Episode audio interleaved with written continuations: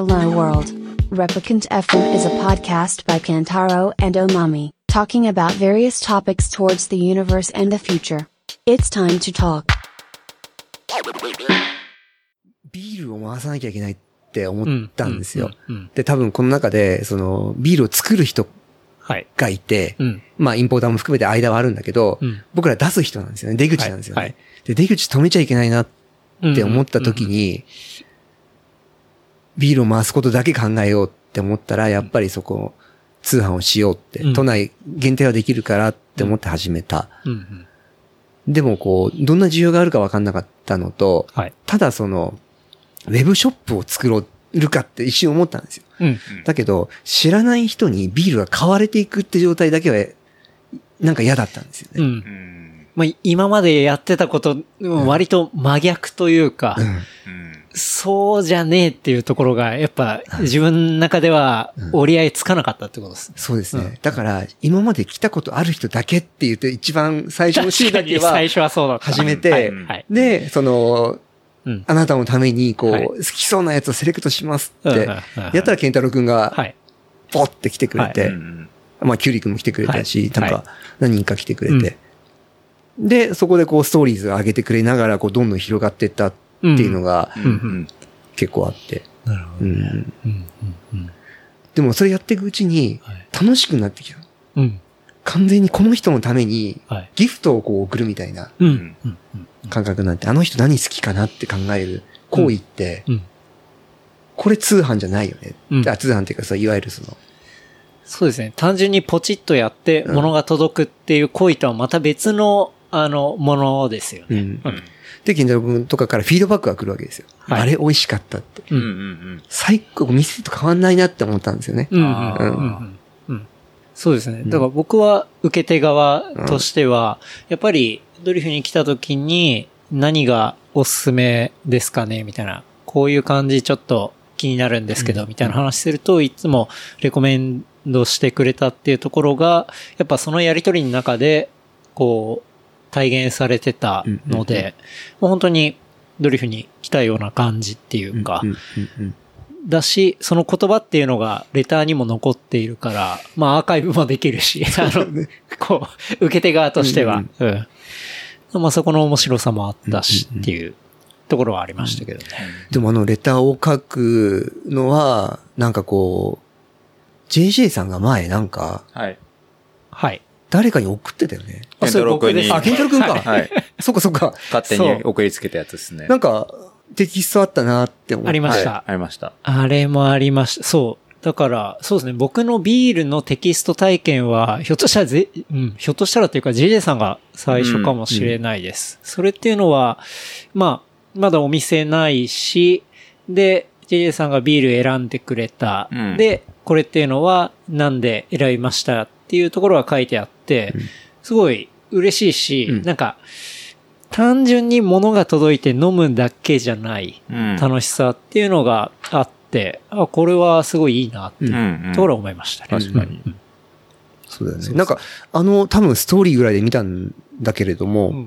ちょっと印象に残ってたんですよねう。ん。ううん。ん。うん。うん。で、でも、こう、なんつうんだろうな。納品書みたいのを作るつもりはなかったんですよ。うん。はい友達にこう、ビールを選んであげて送るぐらいの、この感覚だったんで、でも何を送ったかは書きたいなって思って、うんと、じいさんのそのストーリーみたいのがあって、作ったんだなっ。ていうのを、うん今改めて思い出しました。おーうん。うん。うん。うん。そうっすね。あのレターはやっぱ結構キーで、もう未だに僕は全部送ってもらった缶とかは潰さず、まあ、家の中の一角にうんうん。全部積み上げて、うんもう今壁みたいになってるんですけど、ねもう置けなくなってるぐらいの感じになってるんですけど。でもまあそれ見ながら、そのもらったレターをおまみと見て、やっぱこれ、最近のベスト5これだったよね、みたいなうんうん話とかをするのはすごいやっぱ楽しいですね。まあ練習からの復習みたいな感じですけど、本当に。そう。まあすごい、それは、う、うんん。めちゃくちゃいいです。累計放数にて50は超えたもんね、きっと。そうですね。うんうんこれ全然超えてると思います、そうだよねはい。うん。やっぱりその、ビールノーツみたいな、ポップみたいなのが届くわけじゃない、こう選うん。こういうの選びました、はい。このビールはこういうやつですって言って。あって、で、お店で飲むときって今、この冷蔵庫もそうだけど、うん。書いてあるけど、うん。あれをこう見ながら飲むわけじゃないじゃない、うん。もう席移動して飲んじゃうから、意外とその、向き合ってるビールのこととうん。情報ってあんまリンクしてないことが意外と多くってうん。忘れちゃう。でも、家にそれで届くと意外とこう、よりこうビールの印象が残るし。あ、それはめちゃくちゃ思いますね。うん。それはすごい。そこはいい、いいなって思うんだよね。これ多分竹道さんにも DM 送ったかもしんないですけど、その、繰り返しやっていくと、一本に対する向き合い方の深さがちげえっていう。本当に。家で、やっぱり、まあ安いものではないんで、なかなか一日何本も来たやつを全部飲んじゃうみたいなことはしないんですけど、だからこそ、その届いた一本に対して、まあ、大体まあ、僕ら走った後飲むんですけど、うん。それをやった後に、あ、これはこういうブルガリーなんだで、うん。こういう、えーフレーバーで、あ、こういう製法なんだ、うん。で、こういう種類なんだ、うん。で、このブルガリーってどういうところが得意なんだってところは情報でもらえるので、うん。まあそれを見て、まあ、大見さんとシェアして飲むんですけど、うん。あ、これこういう感じを、フレーバーを感じるとか、うん。あ、これ、前のこれと比べてこうだねとかいう話をその、だって、1パイントを2人で分けてるうんわけなんで、うん。その少ない量で、それだけ結構深く反数しながら 向き合うので、まあ、あの、それは別にどっちがいいって話じゃなくて、見せるのも当然楽しいし、うん。あれなんだけど、こう、家に入ってきた中でうのん。一本の向き合い方っていうのは、結構本当に深さとしてはかなり深いなとは、僕は、そうですね、これをやって結構気づいたことではありましたね。そうだよね。うんうん。まあビールだから、気楽に飲めばいいっていうのは前提にあるんだけど、うん。気楽に飲めばいいし、そういう楽し方もあるけど、一方で、そうい違ったね、そういった情報も含めて楽しむっていう方向もうん、選択肢として用意されてるっていうのは、やっぱりすごく充実感があるなって個人的にも思う。やっぱそうですね。本当にそれが単純に届くんじゃなくて、そういうレターがあっての、やっぱ自分の好奇心でさらに掘ったりとか、そこに書かれてる、竹見さん書いてくれたワードで、あ、これ知らないワードだなっていうところを調べたりとか。うん。うん。あとやっぱビールのジャケも、ジャケですよ。やっぱりはい。あるんだなって、うんビールのこう作品としてのうん完成度はタップで飲んでたらわからないところあは、それめちゃくちゃわかる。めちゃくちゃわかるなんですよね。めちゃくちゃわかる。うわーそれはすっごいわかる。そうなんあそこにも多分思いを込めてるんですよね。うんうんきっと作ってる人たちはって思うと。そうですね。であれも、やっぱビジュアルイメージとして、その、えっと、今回のビールがうんどういうコンセプトなんだってところが、結構缶っていうものに詰まってる感じがすごいするんですよね。うんうんで、やっぱジャケ見ながら、あ、これだからこうなんだとか、いうところを想像しながら飲んだりとか、うん。っていうのはすごい楽しいですよね。だから僕ほんと捨てらんなくて。結構ブルワリーによっては缶にうんさらにこう書いてあったりするもんね。こういうホップ使ってるとあかあ、そうねこういうシチュエーションの時に飲んでほしいとか、そういうのもね、読むと面白いし、そうですね。タップだと本当そうわかんないですね、そこが。わかんないですね。うん。うん。うん。うん。だからなんかそう、そう、ボトルショップの可能性感じるのは、うんその点っていうのはすごい、うん。缶とか瓶にしかできないことっていそうのも、ちょっとだけ思ったり、そうですね。最近はするかなって。ジャケの重要性とかそっから伝わるものうんっ。ていうのは、うん。確かに、ボトルショップならではの可能性っていうのはあると思いますね。うん。だから、こう、今日、今日も、うん。あの、うん。これジャケで選んだんですかって、はいっていう会話がある感じはいで、なんか好きそうだなってジャケで選ぶ方が結構多かったりとか、うん。うん。うん。で、ジャケ見てこれどんなんですかって聞いてくるお客さんがいたりとかうん。う。うんん。そうっすよね。僕やっぱジュレームのジャケ超好きなんですよね。あ あの、ロゴ、ロゴっていうか、そうですね、文字のポップ感っていうか、うんうんあれすごい好きで、なんでバレーウォーク、あれの T シャツ出さないのかなってずっと思ってるんですけどね。あれでバックに、それ、ジュレーム入ってて、手前がバレーウォークだったら、うん即買いするのになと思ってて。うん。現地だったらあるかもね。うん。あるんすかねあわからないけどうんやってそうな気がするけど。行ってみるしかないね。そうっすね。そう、だから、確かにアートワークとの、まあ、ある意味マリアージュというか、まあその部分の楽しみ方はありますよね。あるよね。うん、うん、うん。個性がもう、ガンガン出てるよね。そうですね。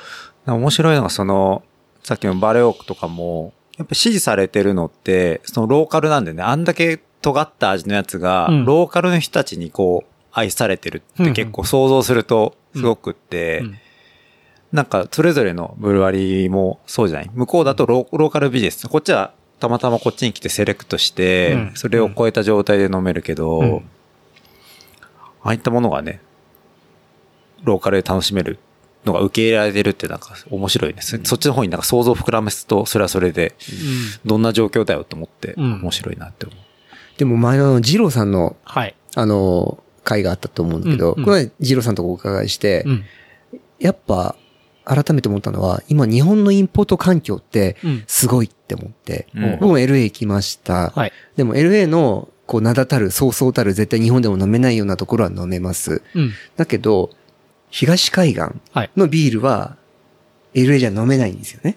そうっすよまね。あ、ごく一部しか、はいい、わゆる大はい手に近いところしか飲めなくて。っ。ていうのが、こここには LA のすごいところも入ってきてるし、はい。すぐジュレム、あの、バレーオークもはい。入ってきてるし、はい。っていう環境ってすごいなって。いや、ね。本当そうだと思いますね。こんな贅沢な環境ないんじゃないかなって思います。だって、東海岸も西海岸も、うんで、行ったらヨーロッパ、バルセロナから、えっ、と、まあ、JJ さんはロシアの方からうんやったりだとかうんうん、っていう、まあ、全然アジアとかもあると思いますし、香港も今あるし、はい。うんそう。だから、これだけ選び放題で、もう、自分で旅するんじゃなくて逆に、もう、こっちに、冷蔵庫の中に世界が入ってますけど、みたいな。そうそうそう。そういう状況っていうのは、ううん。ん。まあ、これは、まあインポーターさんがすごいうん、さっきの話もありましたけど、うん。増えてるっていうのもあると思いますし、まあその、ね、ドリフしかりのやっぱ、ボトルショップのおかげかなっていう。うん。うん。いや、本当に環境に恵まれてるなっていうのを、こう、うん現地行って、それこそジローさんとかの話も聞いて、はい。うんそれは思いますよね。改めて感じるなって。もうだって、選んでもらったその4本、うん5本でう、ん世界一周とか全然できますからね。確かに。そんなの同時に飲めるパッケージを提供してるところなんて、なかなか世界にないぞっていう。うんはい。だからアメリカから日本に来て、あー日本のビール飲みたいな、あーアメリカのビール飲みたいなっていう外国の方が、はい。うちに来たらなんでこんなの置いてんだっていう会話になるんだと思うんですよね、きっと。いや、そうなると思いますね。うん、うん。まあ実際に、そうですね、僕の会社で、まあ同僚でスウェーデン人なんですけど、まあこっちで来て、まあすごいビール好きで、まあ飲んだりしてますけど、まあドリフ紹介して、で、ラインナップとか、こう、いろいろスクショ送ったりしたら、なんでこんなにいっぱい飲めるんだ？すっごいびっくりしてましたよ。な本当に。はい。なんか今まで別のところで、まあ、そういう缶とか買ってたらしいんですけど、ちょっと狭くて、みたいな話してたら、うん。すごい感動してるし、まあやっぱそれって、こう、日本だけじゃなくて世界的に見ても相当レアだし、贅沢な環境なんだろうなってのは思いましたね。確かに。だから結構新進気鋭みたいなところも入ってきたりするので、うんまだこう、先物買いみたいなところまではい、はい、はい。来るので、うん。いやー、これはもう、最高の環境だな、飲み手としてはって。うん間違いないですね。思ってますねいやー、本当にそれは思いますね。うんしかも僕もなんかこう、仕事にしながらもまだ飲み手としてやってる感覚なので、うん。うわ、楽しい。あれも飲めるんだ、みたいなところはいははい、すごくありますね。あれも来るんだみたいな。そうそうっすよね。たまに JJ さんに連絡しますもんね。はいこれ入ってきます、みたいな。ああ、すごい。いやでもその感覚がやっぱある人がやってるっていうのは、僕からするとすごいやっぱ信頼感がありますね。リアルじゃないですか。だって、その人がもう、ちょっとビール疲れちゃって、最近あんま飲んでないですみたいな。なんか時ありそうじゃないですか。やっぱ自分でビールやってるともうビールに囲まれすぎちゃって、飲みすぎてもうちょっとビール、正直疲れちゃったんだよねとか言われると、えっつってそうだね。なっちゃうんで。うんでも7年こうクラフトビールにハマっているけど、はい。どこまでハマり続けるのかとかは、まだわかんないっちゃわかんないかもしれないですよね。うん、うん、うん。いや、カッとこう一気にこう、ワインにハマるかもしれないとか。急に。急に。でもそんくらいのこう幅を持っててもいいかなっていやうん、それは思いますね。思いますけどね。うん。確かに。いや、嫌いになんないし、多分しばらくずっとやってると思いますけど。幅がこう、広がるだけってことですよね。だから主販店だから、日本酒置いてもいいんですよね。うん。なるほどね。そうっすよね。その竹光さんの視点で選んだ日本酒ってあったら、それはそれで飲んでみたい気がしますもんね。ねなんかしらかうん理由があるんだろうなって思うし、絶対。選んだ理由を。ううんん、全く無知なんだけど。え、ケイト君日本酒とか飲むの？時々ですね。ただ、ほぼあんまり飲まないっすね。でもこの間ワイン飲まないって話をしてたよね。ワインもあんま飲まないっす。そうだよねもう、マジで僕、本当親しい人周り見たら絶対わかると思うんですけど、マジでビールしか飲まないんで、本当に、レモンサワーすらほぼ飲まないですからね。うんうんうん。はい。あ、そっか。うん。本当飲まないっすね。これでも、うなずいてますね。深くうなずい生てる。粋の、こう、ビール糖っていうか、うんうんうんでも、なんか、まあ、時々そういうものとか、もう全然飲むのは好きなんで、うん。幅を広げたところから見る、うん。あの、ビールっていうか、うん。うん。っていうところまあ、まあ別角度から見ていくっていうのもすごい大事だと思うんで、うん。言ったら今飲んでるビールとかもさ、うん。これまでのいわゆるその大手のピルスナーっぽいビールとはもう全然ち違う飲むじゃん。全 く違う。もはやそう。じゃあビールだけど、うん。そういう意味ではめちゃくちゃ広がってるよそうね。めちゃくちゃ広いし、僕このやっぱクラフトビールカルチャーが好きなのって、うんなんか、ワインとかで行くと、まあ、安くて美味しいのもありますけど、やっぱこれはっていうのって、まあ、やっぱね、100万レベルするようなものとか、どうしてもヴィンテージのものとか、うん。まあ、そ、突き詰めるとそっちになっちゃうじゃないですか。でもビールって突き詰めても、うん。まあ、全然うん。数千円のレベルだったりとか、まあ千いくらのものだったりっていう、その、突き詰めても、こう、親しみやすいうん。ものっていうところがすごい好きなんですよね。うん。で、突き詰めても親しみやすいってことは、それだけ同じ感じで話せる仲間が多いってことじゃないですか。うん。うん。だって、僕がじゃあ、例えば、いや、300万円のワイン最高っすって話しても、誰も共感できないですよ、正直。うん。うん。うん。うん。そうだよね。でも、じゃあ、1500円なり、うん。あのビール最高だったって話で、まあちょっとね、話せば、うん。こう、みんなで共感できるものなんで、なんかその、こう、いろいろ話せる仲間が多いっていうのが、うん。僕はすごいクラフトビールが好きなところで、うんうんそうだよね。ハマってるし、あとはまあ、いろんなジャンルだったり、製法だったり、うん。作ってる場所だったりっていうのがあって、ううんん。絶えず面白いなって思うところではありますけどね。でも心から本当クラフトビールのカルチャーが広がっていってほしいっていうのは本当に思うしので、うん。ただやっぱこう、い今諸説あるけど、日本のクラフトビールのシェアって2%って言われてて、うん、うん。アメリカの西西海岸だったら20%って言われてる中で、はいはいはいポテンシャルしかない中で、うん。そのポテンシャルをこう、広げない手はないし、うん。うん。うん。参入者がもっと増えてきてもいいなって思うので、うん。でもやっぱ買えないっていう、うん。その、なんつうんだろうな、タップルームに行けば飲めるけど、はい家で飲むっていうそのボトルを買うっていう場所はやっぱなくて、うん。だからこそビール瓶がはい。多少需要があったりするっていうのがあるから、もっとこうローカルで買えてもいいなっていうのは、すごく思うので。そうですようね。んだって世田谷ぐらいからう、ん。こうビール瓶のオーダーが来るわけですよ。この当市に。あなるほどね。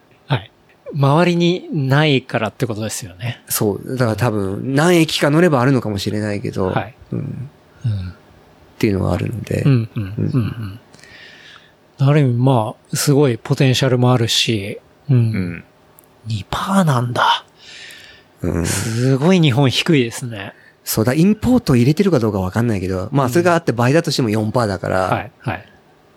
なるほどね4%もないと思うけどね。うん、うん、うん。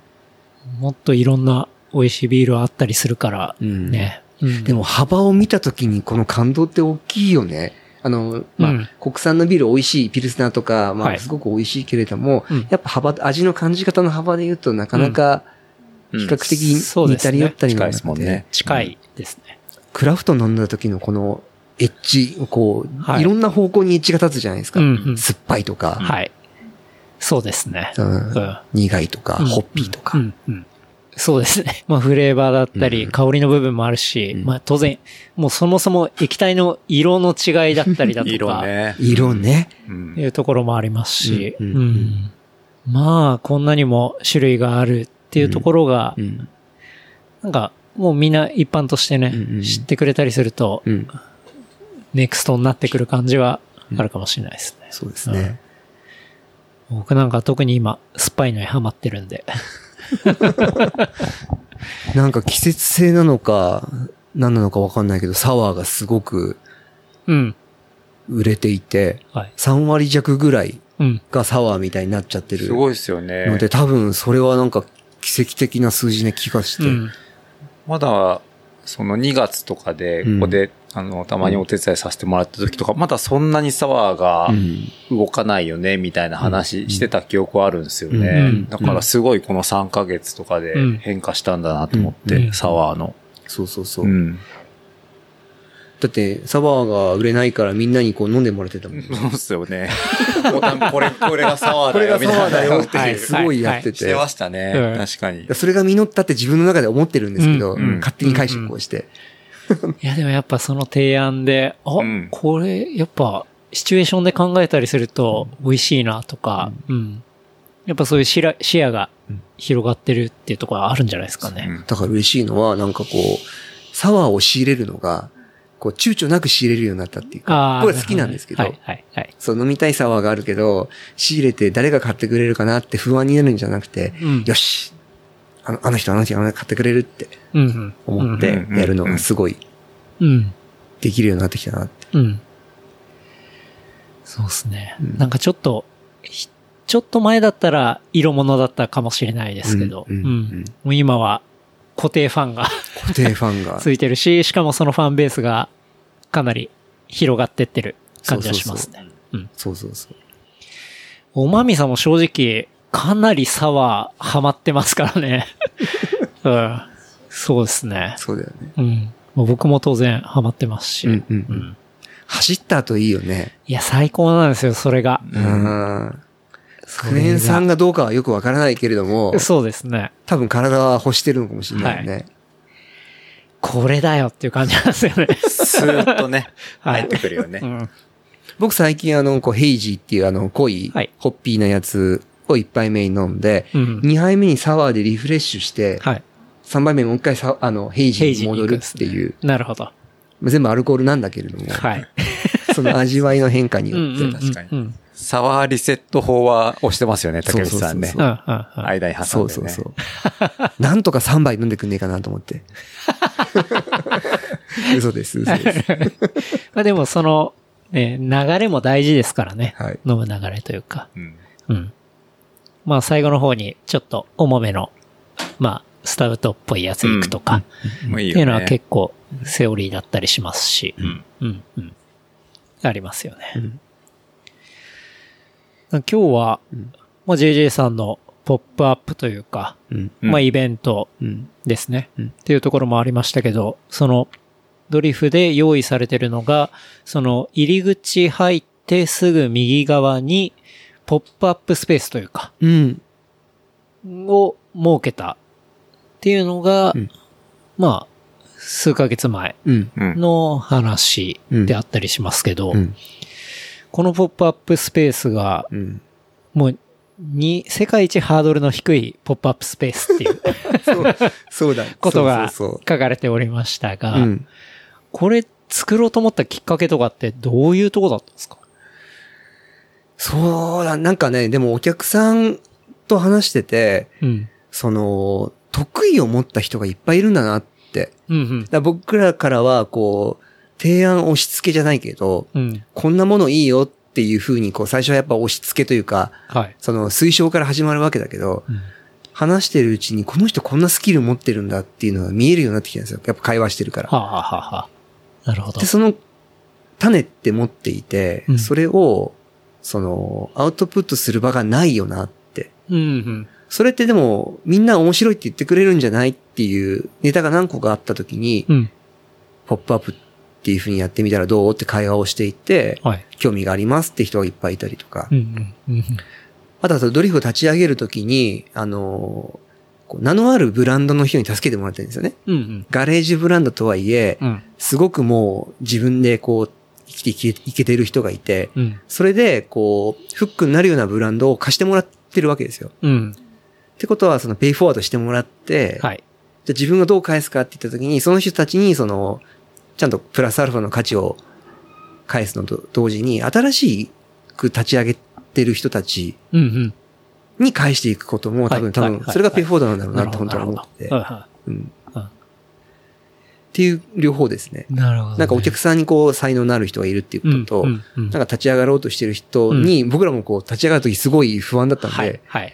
じゃあその流れっていうのを自分が受けた、その、あの、助かったなっていうところを、竹道さんもこのスペースを介して、こう、活動としてやっていきたいっていうところもあるってことですね。そうそうそうそうなんかこう、世のため、人のためみたいなことじゃなくて、決して、うんうん。やってたら自分も楽しくなってきたっていうのがあって、うん。うんまあ当然そうですよね。新しい人が来て、で、その人が連れてきたりする人もいるわけで、なんかそうそうそう。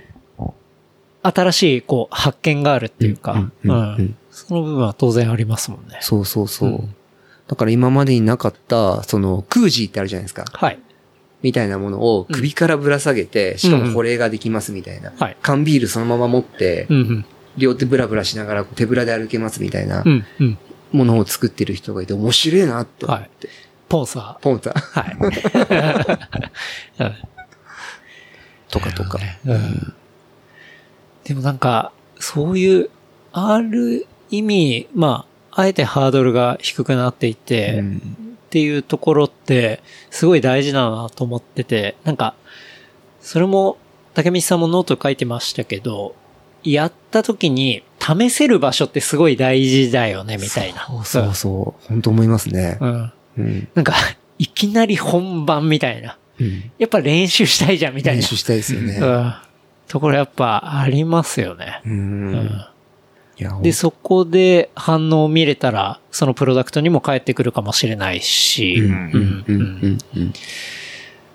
なんて言うんだろうな。その、ボーンと出てく前に、こうちょっとやれるところって、探そうと思ってもないですしね。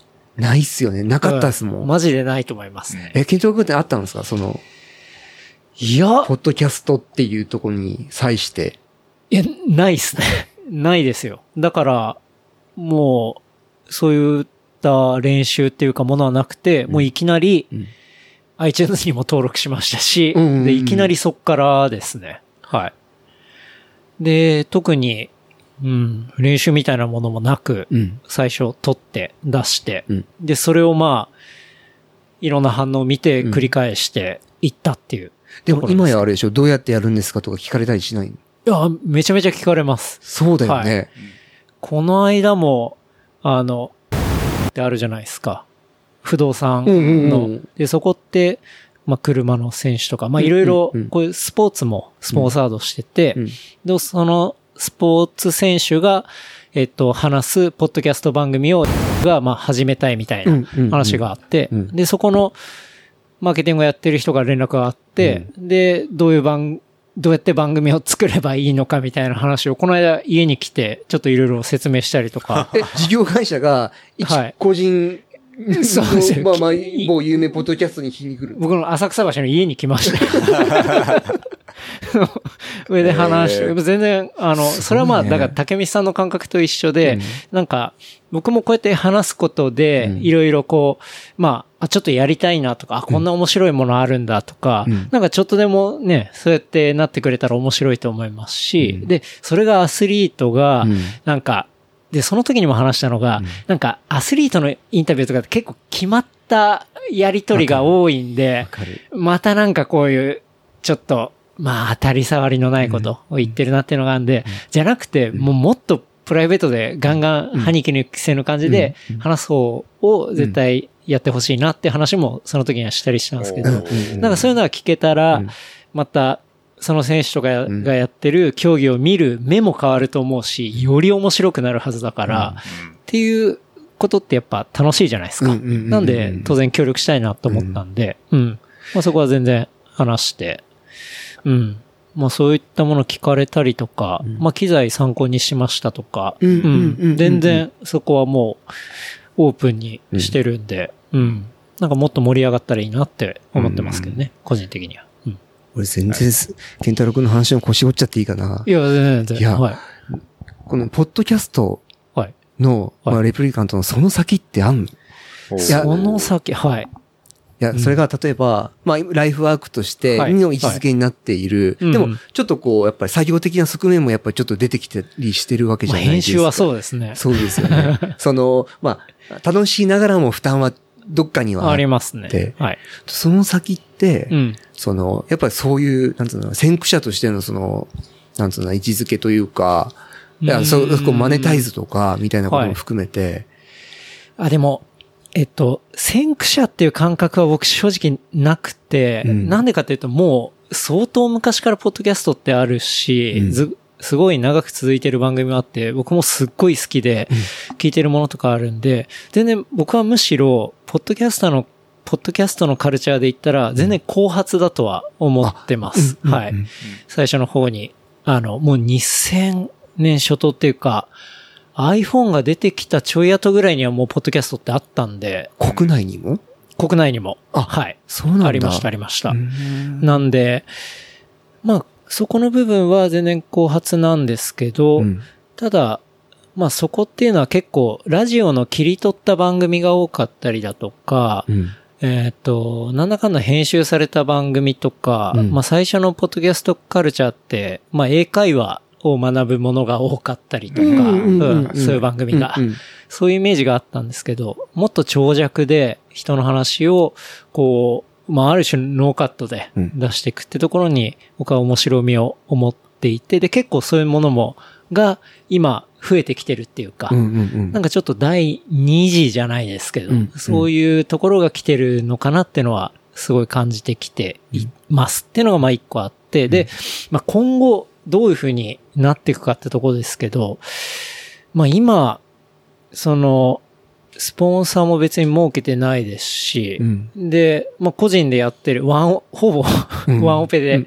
やってるところではあるので、うん。でも、その番組からインスパイアされたもので、まあ、プロダクトを出して、うん。で、そこに反応があって、うん。で、その反応があったサポートによってうん、また機材も変えて、うん。いろんなところに行けてっていうところが、すごいできてきているんで、うん。で、昔だったら絶対話せないような人とうん。話したりとか、いうところも合ってるんで、うん。で、そこって僕個人的にあんま限界ないなって思っててう、ん。まだまだ話したい人山のようにいるし、うんもうこれだけ友達とかの仲間もいるし、まだ知らない人もいっぱいいるんで、うん僕は先見て、これをもっと拡大していくっていうよりは、うん。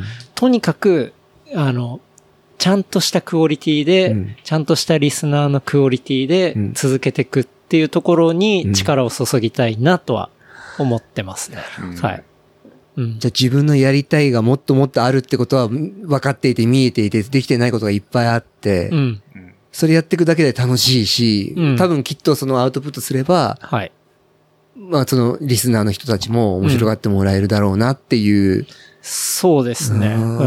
だから、なんていうんだ、例えば、もっと拡大しようと思えば、うんアドもガンガン打てばいいし。まあ、お金かけて広告出して、でう、んちゃんと LP 作って、で、そこに登録させて、で、そこで増えたら、もっとガンガン受けるようなプロダクト作って、うん。で、金稼いで、うん。で、イエイみたいなうんうんこともまあできますけど、なるほど。それは僕はあんまりやりたくなくて、うん。なんでかっていうと、まあ別にメインで普通に、まあ、働いているので、うんわかるわかる。だからそれをセカンドのところでやっちゃうとダッサいっていうかまあ、あ、あーわかる。はいそれはわかるな。そう。だって好きなことやってんのにそっちに行くの超ダサくないですか？はい。すげえわかる。うわーそれが出てくると思わなかった。いや、そうそうそう。ずっと思ってたのはそこで。うん。うん。だけどこう、それをよく思わない人もいるんだろうなっていうのもなんかこうあって、ああいつどうせなんかこう、もう一個仕事持ってんだろう、サラああ、リーマンやってんだろ。うみたいな。保険かけながららやってるからそれできんだろう的なって話ですか？いう視野もあるんだろうなって、こはい。はい。ね。いや、僕自身も思っていやでもそこは、ですけど何かっていうまあ感じですけどそう。ね。うん、うん、うん。そう、い今のところに持ってきたかったわけじゃ全然なくて、ただ、うん。そう、格好悪いことはしたくないって僕も今思うんってそうい。て、そこでそういうことをやるんだったら、別に多分、そっちの方向で行くんだったら、僕は、ポッドキャスト多分やってないと思いますし、うん。本当にそっちで行くんだったら、もう、YouTuber なりなんなりでもっと過激なことを やればいいとも思いますし、うん。でもそれってだからその他にか稼ぎがあるというか、その、仕事をしているからこそできることであって、うん。うん。そこに踏み出したからこそ、このバランスというかやりたいことだけをやるみたいな。世界があるんだろうなって思ってて、それが今幸せだなとすごい僕は思っていたので、そうそうそうそうそう。そうっすね。ううん。結構そういうスタンスで、うん、もうやってるかもしんないっすね。ううんん。だからやっぱ自分が納得しないものとかは、うん、やりたくないし。うんうん、うん、うん。ですね。うん。あの、そうそう、あの、コロナ禍になりっていう話の中で、あの、おまみさんとの、はい久々のあの、何回前？えっ、と、収録、収録っすか？収録。はいはいはいあの、ジローさんの前の収録の時かうんうんうんな、うんはいを見てて、うんそうそうそうそうそう、うん。あの、なんかこう、そのドリフのビール瓶のテキストの話があって、はいああ、まあ、大枠こびてないよね、みたいな、それおまみさん意見ですね。いう話があっうんて、いや、僕は意図してなかったんだけど、普通だったんだけどうん、でも、あそういう表現、見方もやっぱりこう、ある。なって思って、それでポジティブにね。うん、うん。そうっすね。そうそうそう。でもそれってなんかこう、なんかこう、なんつうんだろうな。お願いしますよっていう、うん。その、ドリフの位置づけにないから、うん、うん、うん、うん。あそうですよねうん。確かに。うんうんできることなんだなって思っていて。うんうんそうですよね。いやでも、それは、そのスタンスの方が僕は人を引きつけると思うし、うん。やっぱかっこいいなって。まあこれは結構主観が入りますけど、ううんん。僕はやっぱそこが、すごい大事にしてるとこですかねう。ん。うんい。や、かっこいいって大事ですよね。うん。自分がかっこ悪いことをしてないっていうのが大事なのかもしれないなって思って。うんうんそうですね。あとやっぱ、その、なんていうんですかね。まあベースがあるからこそできる、やばさも出していきたいと思うんで、うんだって、ポッドキャスト番組でう、んベンチを売ってるうん番組なんてないと思うんですけどね。ないと思いますよ。多分ないと思いますよう。んあの会話もなかなかこう、うん。本当に。確かに。なんで、ゲストで出てくれた水木さんのね、工場でベンチを作って、で、しかもその、ベンチがすぐ完売しちゃうとかって、意味がわかんないじゃないですか。そうね。わかんないですね。本当に。しかもこう会社から横領した素材で、作ったベンチが。マネーになってるんですよね。マネになるっていう、そう。ゴミからベンチって、まあ、水木さんもおっしゃってましたけど、うん。いや、でもなんか、そういう、こう、うんまあちょっと、こう、なんていうんですかね、普通だったらできないような、まあ面白さとか、うん。まあそういうところを出して行きたいなっていうのはすごい感じてますけどね。いや、尖ってるし、あの、レプリカントのとこ見た目がこう、スポンサーはつけません。なぜならっていうはい話はやっぱかっこいいなってすげえ思ってて。うん。うんだって埼玉メインの T シャツが売れるとかって、うんとかベンチとか、マジ意味わかんないですからね。意味わかんなかったです。だからそれが意味わかんないっていうのが、でもこの番組だったり、うん。そのいろんな人と話をすればうん。わかるわけじゃないですか。だからそのハイコンテクストさっていうか、うんあ、なるほどなるほどっていう、その、他の人が見たら、大パーツ的な意味不明なものなんだけど、ちゃんと分かったらうん、それだよねっていううん。ところっていうのって、アマゾンでも絶対買えないし、うん。楽天でも絶対買えうなんいし、うんうんそこはすごい大事にしてますね。うん。でもストーリーを解釈して、無駄を楽しんでますよね。うん。そうですね。無駄と余白を結構楽しんでるところはありますね。余白。はい大事。すごい大事。なんか、ちょっと僕の話ばかりあれですけど、なんか、その聞、きたい聞きたい。走る練習とか、うん飲む練習とかって、うんもう本当にジェネリックなワードなんで、うん受け取った人がいかようにでも要は解釈できるものなんですよね。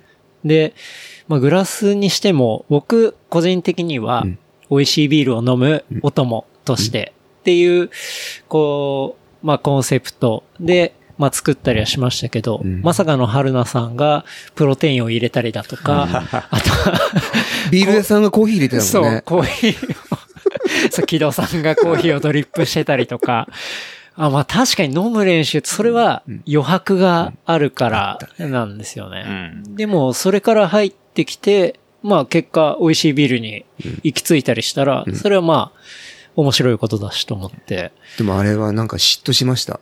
僕、僕ビール屋だからもうビール入れて当たり前だろうって思ってやってたら、うんその手があったかって、うん。確かに。いやなんかちょっと悔しいというか、あれ結構、僕も予想は全くしてなかったですね。うん。うん。プロテインは良かったよね。そう、プロテイン。しかもプロテイン白目だから、ロゴホワイトだから見えない。そうそうそうそう。余白ね。うん。でまあ、走る練習もそうですし、まあ、うまく、僕はその余白とリアクションがすごい楽しいし、その余白が作る現象みたいなうんものっていうのまで一応デザインしてるつもりなので、まあ、そこっていうのは、まあ僕だけじゃできないことだったりするんで、まあやっぱ受け取り側がアクションを起こしてくれたりとか、うんっていうところが、まあサポーターズグッズ的には、うんうん、一番面白いのかなと。あれってふと降ってくるの？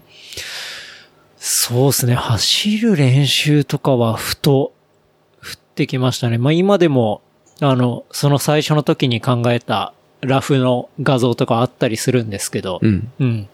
まあ iPhone で、どういうキャップ欲しいかなと思って、パパッとやってみて、あ、これ、ないなと思って、まあそういう、まあいきなりですね、結構。うん。それはありますね。形にするまでどんくらいだったの？キャップを形にするまでは、結構時間がかかりましたね。やっぱり、いろいろ各種素材指定したりとか、うんうん、デザイン作ったりってのあったんで。ただ、グラスは、まあ、ちょうどこの自宅でやってるタイミングもあったんで、やりたいなって思って、うんまあ、すぐ連絡して、まあ、作りましたけど、物はできたけど、その後の申請が長かったパターンですね。うんなるほどね。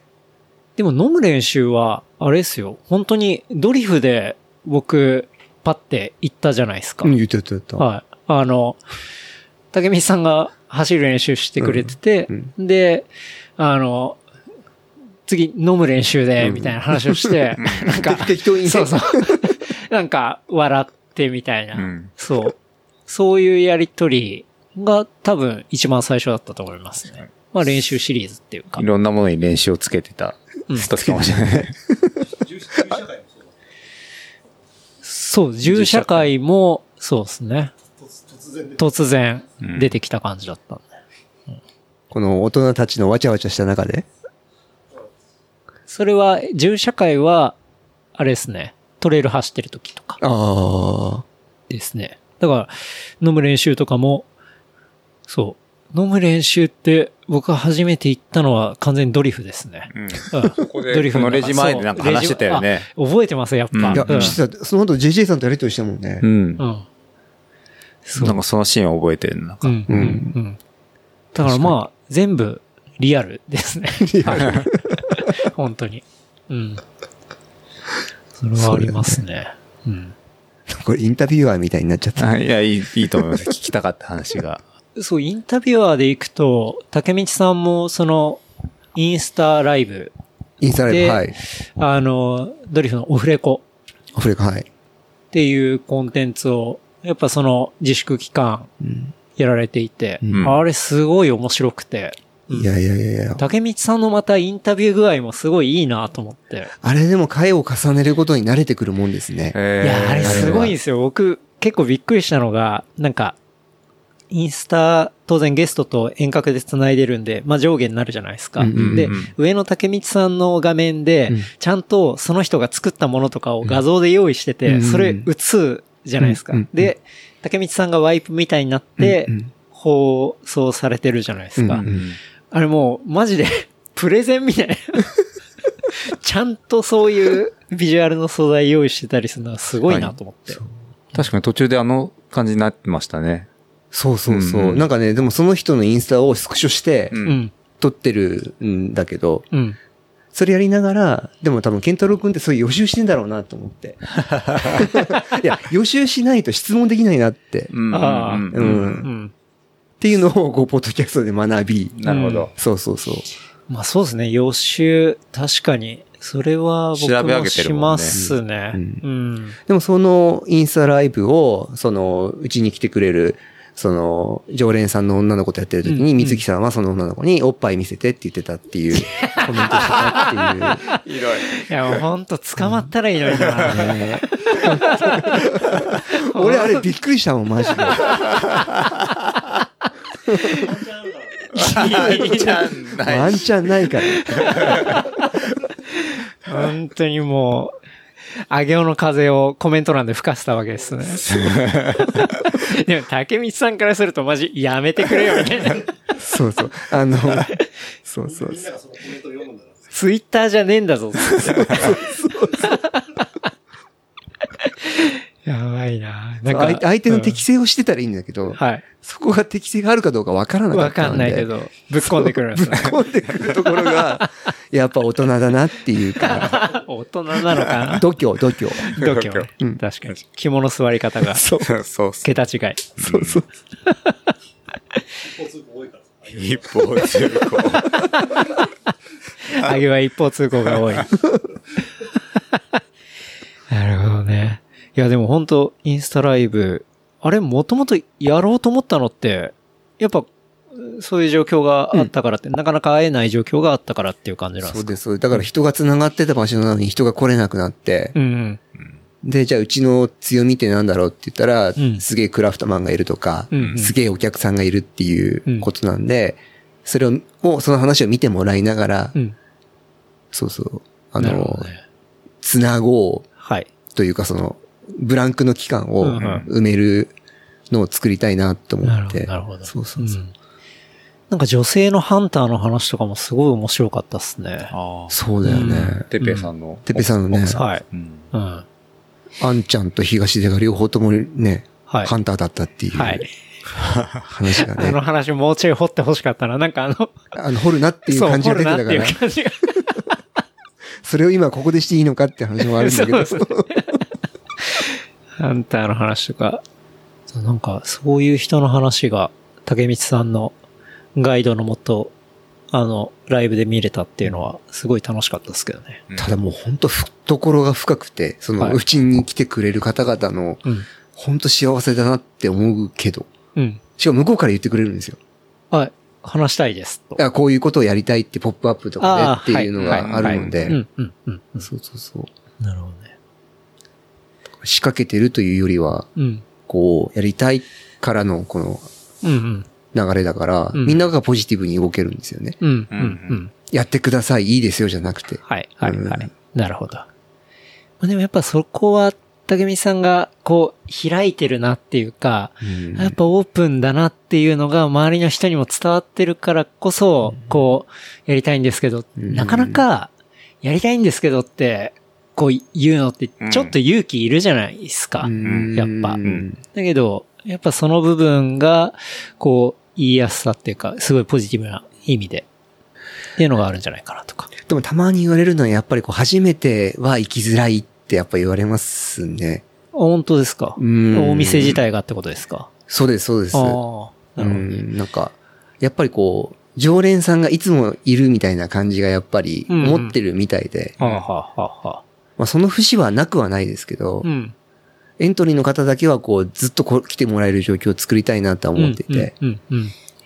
そう、常連だけの店みたいな雰囲気はやっぱり思われたくもないなって思ったり、うんその、うん初めての方を受け入れる環境だけ絶対作りたいなって思ってて。初めて来た時な。うん。階段上がって、ちょっとコンパクトで、秘密基地感がありましたけどね。ああ、別に大人の空間じゃないっすよね。どうなんだろう。そういううんえ、大人の、あ、でも大人だろうか。俺がもう十分大人だから、その、30歳を見て、あの、自分が40だからはいもう、30歳。そうですよね。だって竹道さん 44? 44。で、僕35なんで、うんまあ10個近く違うわけですもんね。うん。でも多分、その、うちのお客さんのセンターケントロ軍くらいだと思う。んんんきっと。なるほど。うん。もう大人だと思いますけどね。大人だよね。そうだよね。子供っぽい人が集まってる感じはしないですからね。あそっかそっかうん逆を言うと。それがすごい心地いいですけどね。うんうんうんうんうんうん。そうだね。はいうんもうちょっと最近、10代、10代はいないわ。20代の本当にピチピチの学生とかが、うわー、うわーっているところとか、結構、マミとも、うわーってなっちゃったりするんで。なるよね、なるよね。うん。うん。そういう意味では、まあ、しっかり話もできるし、うんうんうんうん。美味しく飲めるし、うんうん落ち着いて。うんうんうんだから、すごい好きですけどね。うんうんでもこう、すごいなって思うのは、立ってるんですね、みんな。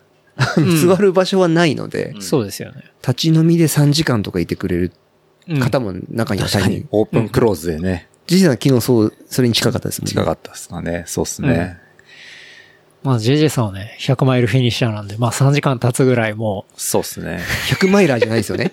100マイルフィニッシャーなんですう、ね。100マイルここはフィニッシャー。性格をお聞きして。はいはい。100マイラーっていうと怒られる可能性があるっていうあそうっすね話をはいね、ちょっとさっきも小声でしましたけ すごい。小声でした話を蒸し返しちゃいました。ど。そう、蒸し返しましたね。失礼しま怖いした。。怖いね。うん。そうですね。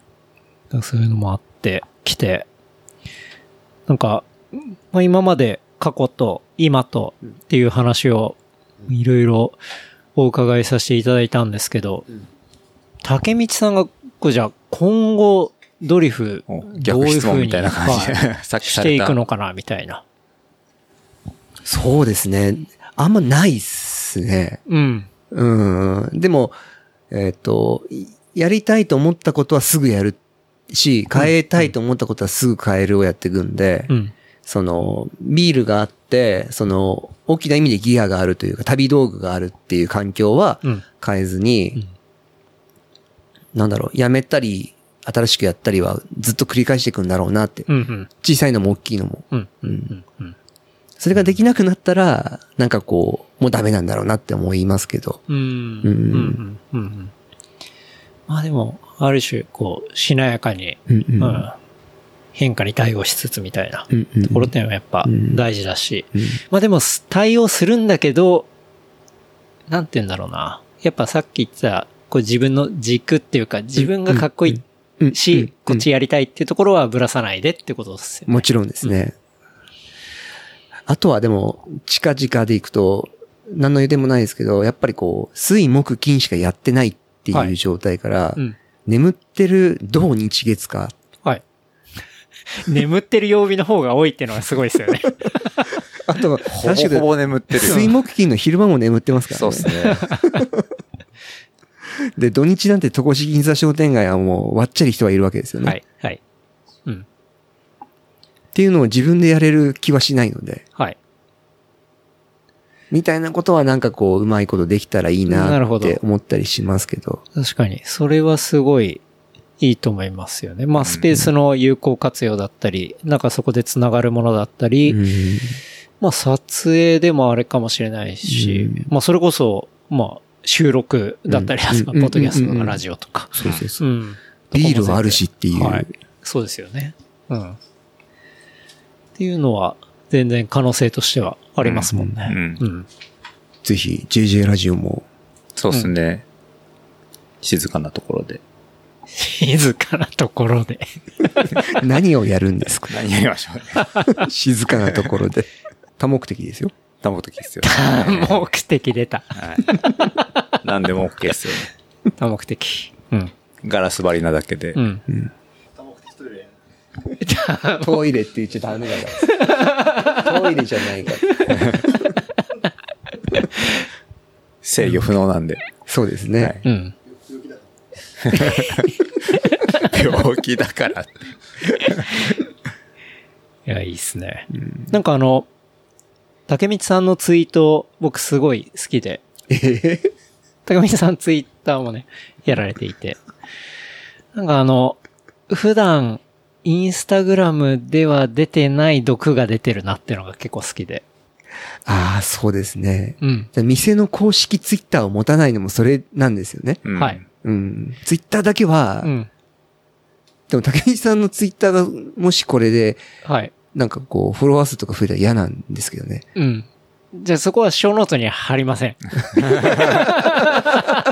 パーソナルスペースが、ね、入りません保たれる感じで。だし、あの、僕、そのエピソード出すときに必ずツイートでその人のアカウントとか貼ったりするんですけど、あえてちょっと今回貼らないでいこうと思います。はい。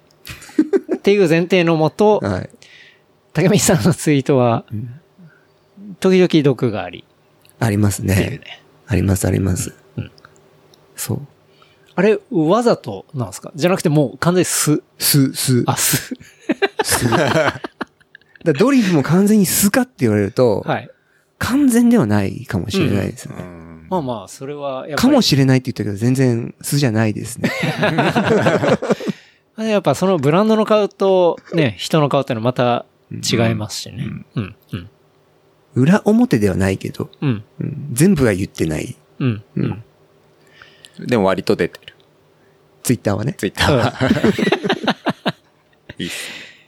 なんかあの、そう、その中でいくと、自分の中にある三大のうち二つが叶ったみたいな。そこを取り上げるの。はい。えー ああ、うーん。叶ったんですね。そうですね。うん。三大は、でもそうそうそうそうそう。いや、すごく好きなビール屋さんがはい国内に3つあるんですよ。あ、なるほど。うんうんその三大なんですねそうですそうですはい。はい。本当に心から好きなビール屋さんが、うんううん。ん、三大国内好きなビール屋さんがあって、はいうんはいうんなるほどね。その夢が叶うのはめちゃくちゃ嬉しいですね。嬉しいですね。だから。何年かかけて、はい。その、そこのビールをこう、取り扱わせてもらえれば、うんうん。あの、幸せだなって思ってたことが、はい。えっと、1個目がだ、もう、もう、スタートから結構できて、はい。二、つ目がやっと叶い、うんうんうんっていうことが。来週からできることになったのでっていう、うんいいですね。そうですね。うん。これはちょっと、放送されてる時には、だからそれが実現されてる、そうですね。そうですね。ですね。これ多分今後編なので、そうですね。そう、翌々週にはもう、うん。ドリフにそのものがある。あります、あります。ですね。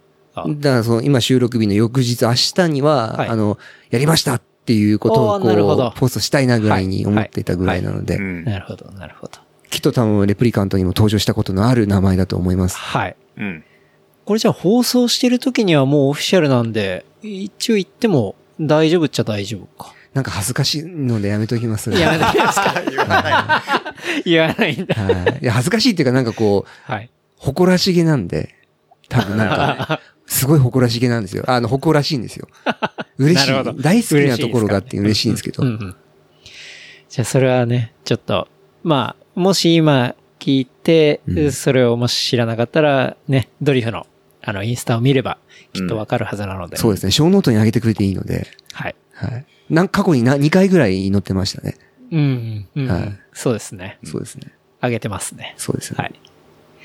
なるほど。そういうところもあり。俺、三つ目が何かって、なんとなくわかります。そうですはいね。はい。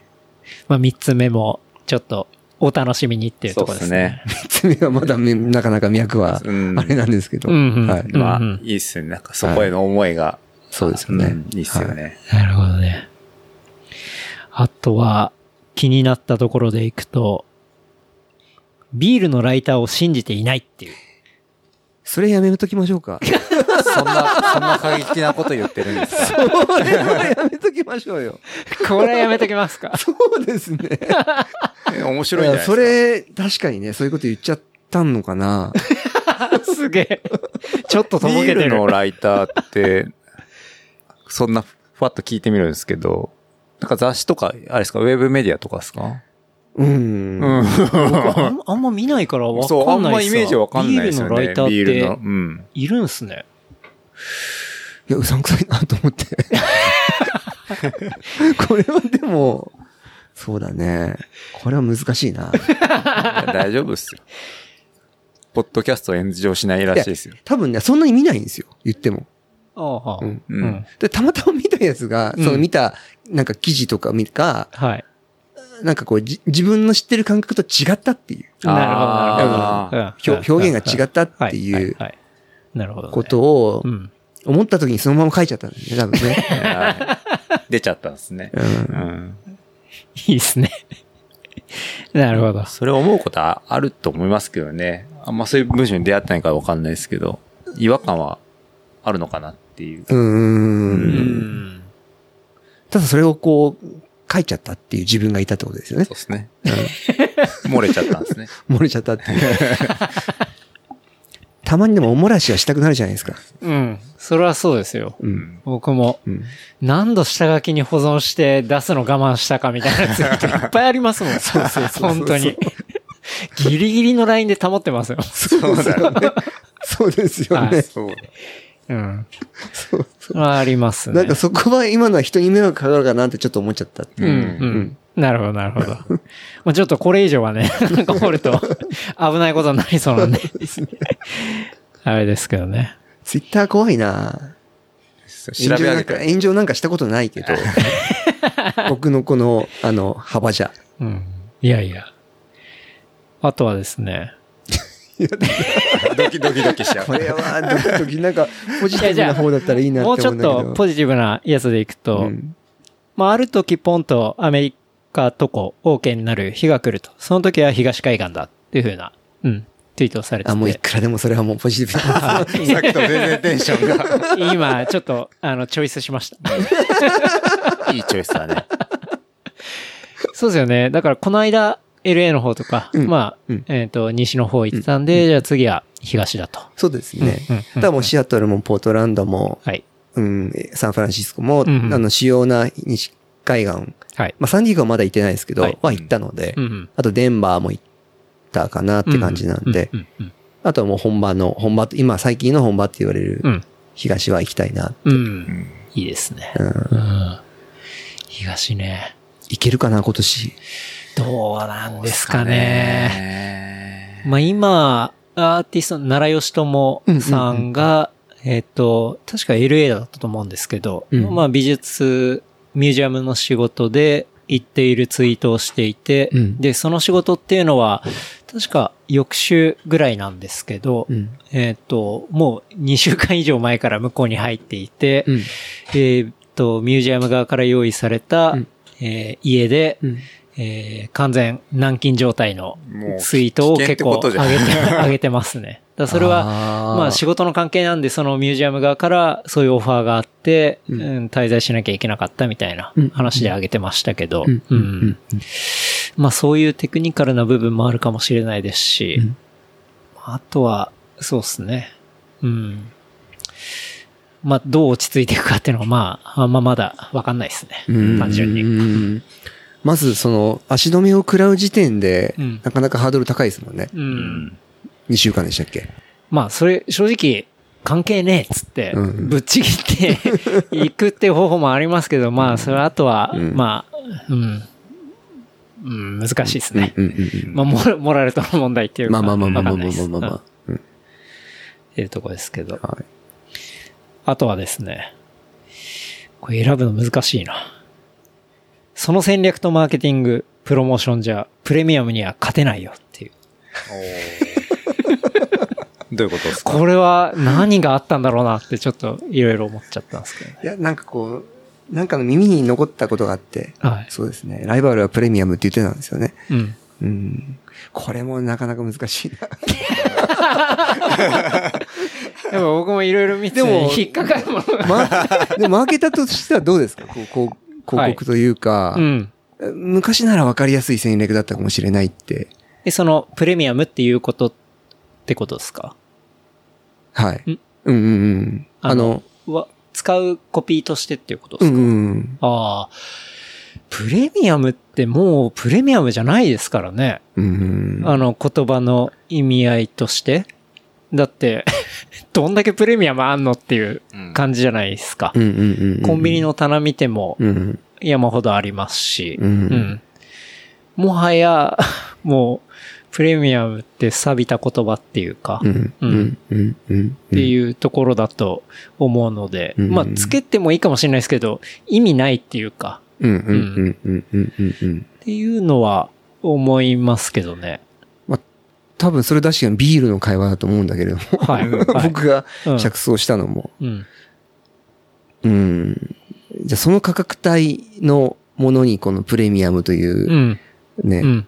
ものをつけて、うん。そこがターゲットだみたいな表現をするのもね、うん。うん。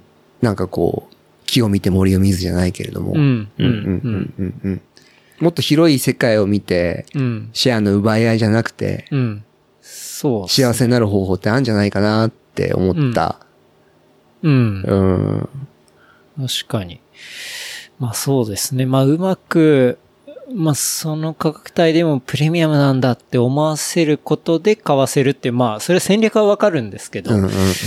まあでも、こう、クラフトビールだったり、こうやって扱ってるもので、まあそこを言っていくと、なんか下手したら同じビールでプレミアムとか言うと、うん。なんかそっちと並列で考えちゃう人もいるかもしれないんで、そうそうそう。僕はそっちの危険性の方もあるとは思いますけどね。安易に使うと。それよりかは、まあもうちょっと、こう、ハイレベルのうん。ワードっていうところをチョイスしていった方が伝わるし、うん。あの、もともと好きな人も安心すると思うし、ううんん。なんか業界とかの発展のためにはみたいな。ことを考えたときにもっと広い世界があるよっていうことを見せてあげた方が、うんうん。あの、よりそこの業界とか生産者が幸せになるんじゃないかなっていうのはうんうん。ちょっと思った。うん。あうんーうんうん。そうですね。うん。本当多分狭い中でのシェアの奪い合いはいいこと生まないなって、うんうんううんん、思った。そうですね。うん。やったらツイッターにあのワードが出てくるので、広告として。はいはいはいはあい。なるほどね。ううんん。うん。確かにね。そうそう、広告うざいって思っちゃったんだろうなって、うんうんうんうん。ーそれが漏れちゃったんですね。漏れちゃいましたね。まあやっぱ出てくる広告とかも、あとは、その人が何が好きなんだっていうところを当然、あの、追って、それによって出されるわけなんで、うんまあ、竹道さんの場合、当然、ビール、この人はビールなんだっていう風な、うんあの、モデリングがされてるはずなんで、でも多分またデモグラペルソナみたいなところはいで、はい打たれてるそのターゲット広告だとすれば、はい。いやー、それじゃねえんだよっていう、うん そうですね。あのーうん。思っちゃったっていうう。ん。うん。なるほどね。ああ、ちょっと手に汗かいちゃった。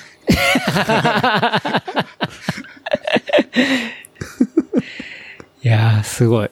もうちょっとあっという間に3時間半にそろそろなろうとしておりますが、あっという間だね。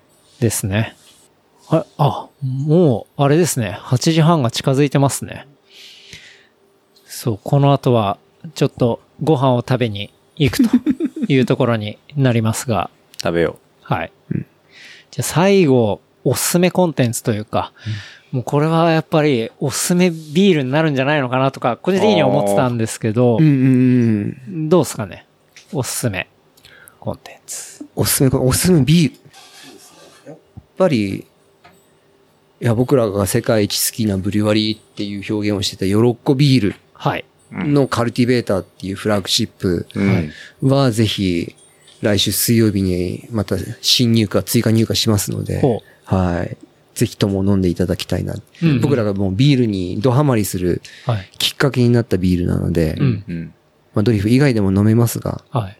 ドリフで飲んでほしいなっていうことと、やっぱり来週水曜日にもう一つの国産の、なるほど。はい、最高に美味しいバイツェンっていう、うん日本一美味しいバイツェンだと思ってるのがはい。入荷しますので、うんはい、それは飲みに来ていただきたいなって。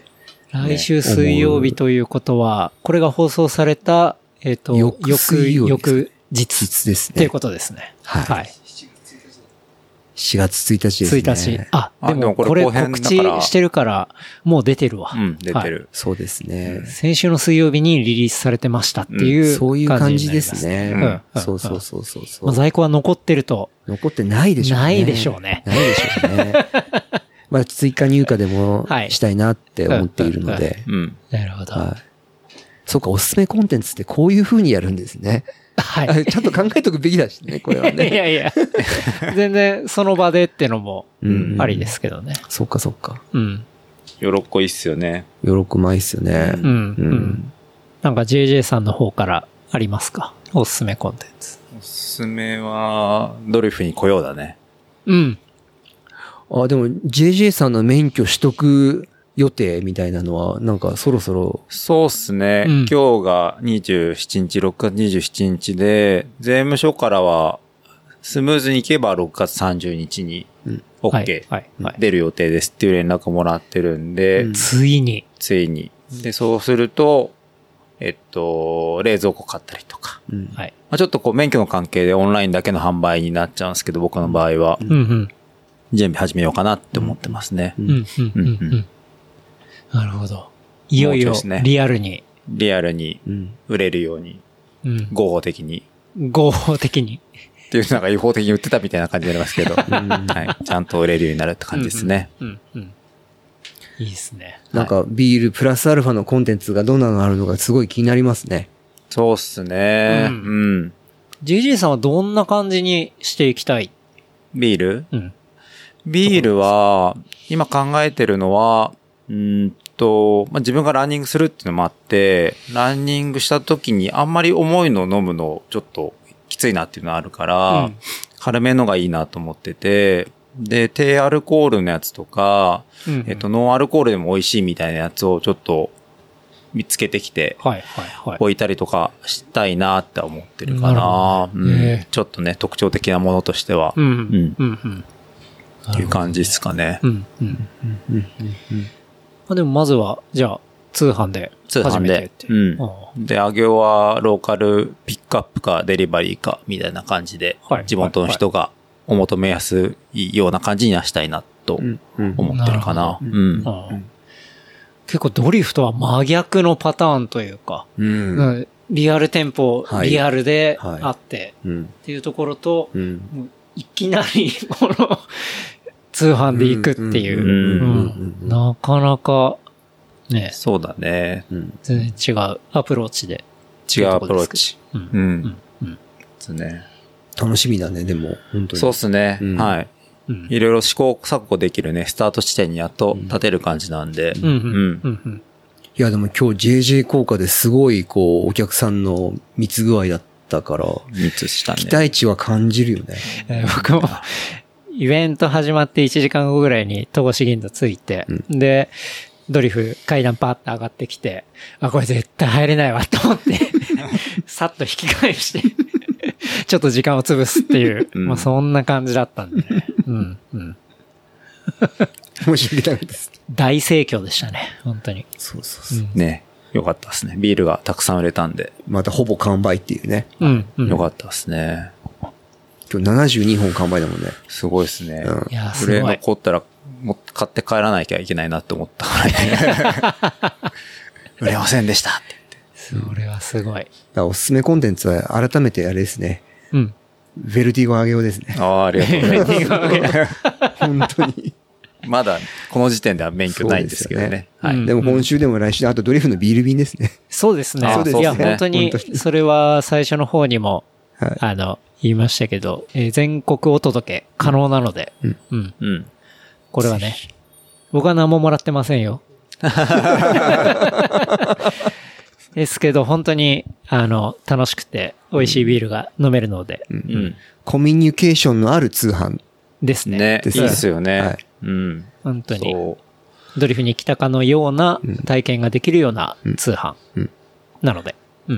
ちょっと変わったビールとか手出したことないな、けど、何から手出していいのかわかんないな、みたいな。そういうところは一回頼んでみたら、本当にいいと思います。そうですね。はい。そういう手引きを竹道さんはしてくれるので。うわ、すごい宣伝だ。やばいっすね。やばいな。いやいや来週から忙しいっすやばい、ね。やばい。でもこれは、再来週に。再来週そうだよね。はい。そっか。うん確かにで。すです。やばい。っていうところですけど。でもレでもレプリカントに出ると東京に家が建つってね。そうなんですか。今日2回目だけど。立たない。立たない。あげようにも立ったね。あげおに立ててるじゃないですか、あげおに。2件、二件目がなかなか。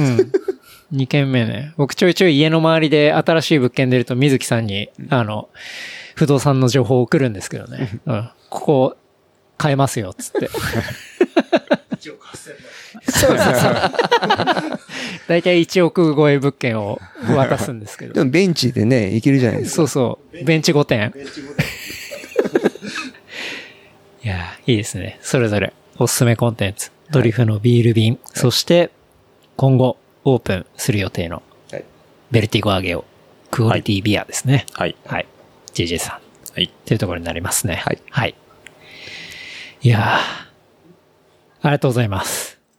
ありがとうございあっとます。いう間に収録時間が3時間半で、今、時間もですね、8時半になろうとしておりまして、うん。で、これから戸越銀座の焼肉を、はい。いやし。しかもね、裏のネバーランドですからね。裏のネバーランド夜の戸越。はい。うら。ん。手越来るかな。手越しでゴシゴシですね。はい。手越し銀座。手越銀座。最後の最後で言うんだっていうね。最後に擦りまくって。はい。こすりまくっていきましょう。はい。それ言っちゃダメなんですよ。全然ダメ台無し。